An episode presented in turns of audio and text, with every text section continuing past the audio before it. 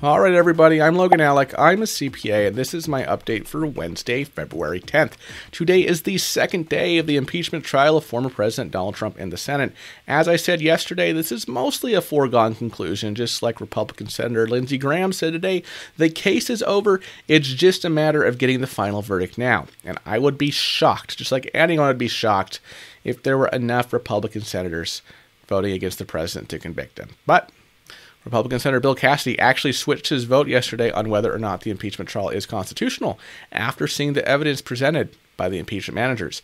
You might be mem- you might remember this if you've been following my update for some time. Some Republicans have been saying that you can't impeach and convict somebody who's no longer in office, like the former president. Uh, the first uh, vote on that question was decided 45 to 55, with only five Republicans supporting the trial and its constitutionality. Well, now that's six with Cassidy. And again, that vote is only on whether the trial itself is constitutional. It's not on whether Trump should actually be convicted. But I thought it was interesting that uh, what the impeachment managers showed as evidence was enough to convince another Republican senator who had previously been against the trial altogether. Along with the impeachment trial this week is also when committees in the House representatives are starting to mock up their sections of the reconciliation bill, which includes the next stimulus. Yesterday was the Education and Labor Committee. Today is Transportation and Infrastructure Committee, Financial Services Committee, and also the Agriculture Committee. Today is also the first of three markup days for the Ways and Means Committee, which has the largest section of the stimulus plan to mark up, including the 1,400 direct payments. The Education Labor Committee already released their work on the reconciliation bill. Of course, the actual text that they marked up is almost 100 pages, but there are a few points I want to highlight in this update. First, I've been talking a lot about the $15 an hour minimum wage proposal, right? Whether it's something the Democrats will be able to get enough votes for in the COVID relief bill, and also whether that's something that can be passed through budget reconciliation at all, even with the majority in favor of it. I can answer uh, either of those questions for you today with 100% certainty. But the way that the Education and Labor Committee marked up the plan includes a provision to gradually increase the federal minimum wage to $15 an hour by the year 2025. So again, that doesn't mean it's a sure thing to make it in the final vi- in the final bill, but at least it survived one more step in the reconciliation process. Okay, like I said, I don't have enough time to get into everything Labor Committee worked on, but I do want to mention some of the highlights that Education and Labor Chairman Bobby Scott brought up yesterday when he was talking about his committee's work on the bill. First, they want 130 billion in funding to help schools reopen while following CDC guidelines, things like repairing ventilation, minimizing class sizes, supplying personal protective equipment, hiring extra staff, etc. And 20% of that money or 26 billion would have to be used to address time that was lost from traditional classroom instruction. They're also proposing $40 billion for early childhood care and education, which will go toward keeping childcare options open, plus another $4 billion to help low income families cover heating and cooling.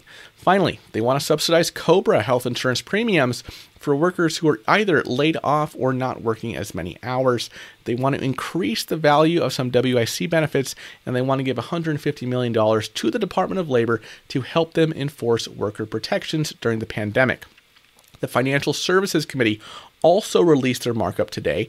Chairwoman Maxine Waters gave an opening statement on their relief plan. The committee has a total of $75 billion to use on programs within the scope of financial services, and she announced that they want that to be divided into 25 billion toward additional rental assistance, 15 billion for the payroll support program which is intended to help airlines and related companies, 10 billion for small businesses, 10 billion for struggling homeowners, 10 billion for the production of medical equipment under the Defense Production Act and 5 billion to support people experiencing homelessness. Again, I'll leave a link in the description below in case anyone wants to read the markup in its entirety, but that is how the Financial Services Committee wants those funds to be distributed. As I said, the other two committees working on this today are Agriculture and Transportation, as well as Infrastructure.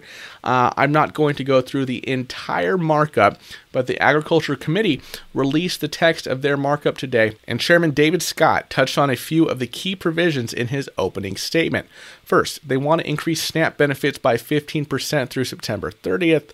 They want 800 million in funding for Food for Peace, which provides foreign food aid, and they also want 3.6 billion in funding for the Secretary of Agriculture to help the agricultural supply chain. Another issue they're targeting is the Commodity Supplemental Food Program, which provides healthy food to low income individuals over the age of 60. And the Agriculture Committee also wants to earmark 37 million to help supply commodities for people who rely on that assistance. They also want to fund $1 billion in aid for programs that support minority farmers through training, land access, financial education, and other programs. Finally, they earmarked $500 million to help rural hospitals and local communities provide food assistance and distribute COVID 19 vaccines through the Community Facility Program. The last committee is Transportation and Infrastructure. Again, the text of their work is in the description below for those of you who want to read it in its entirety.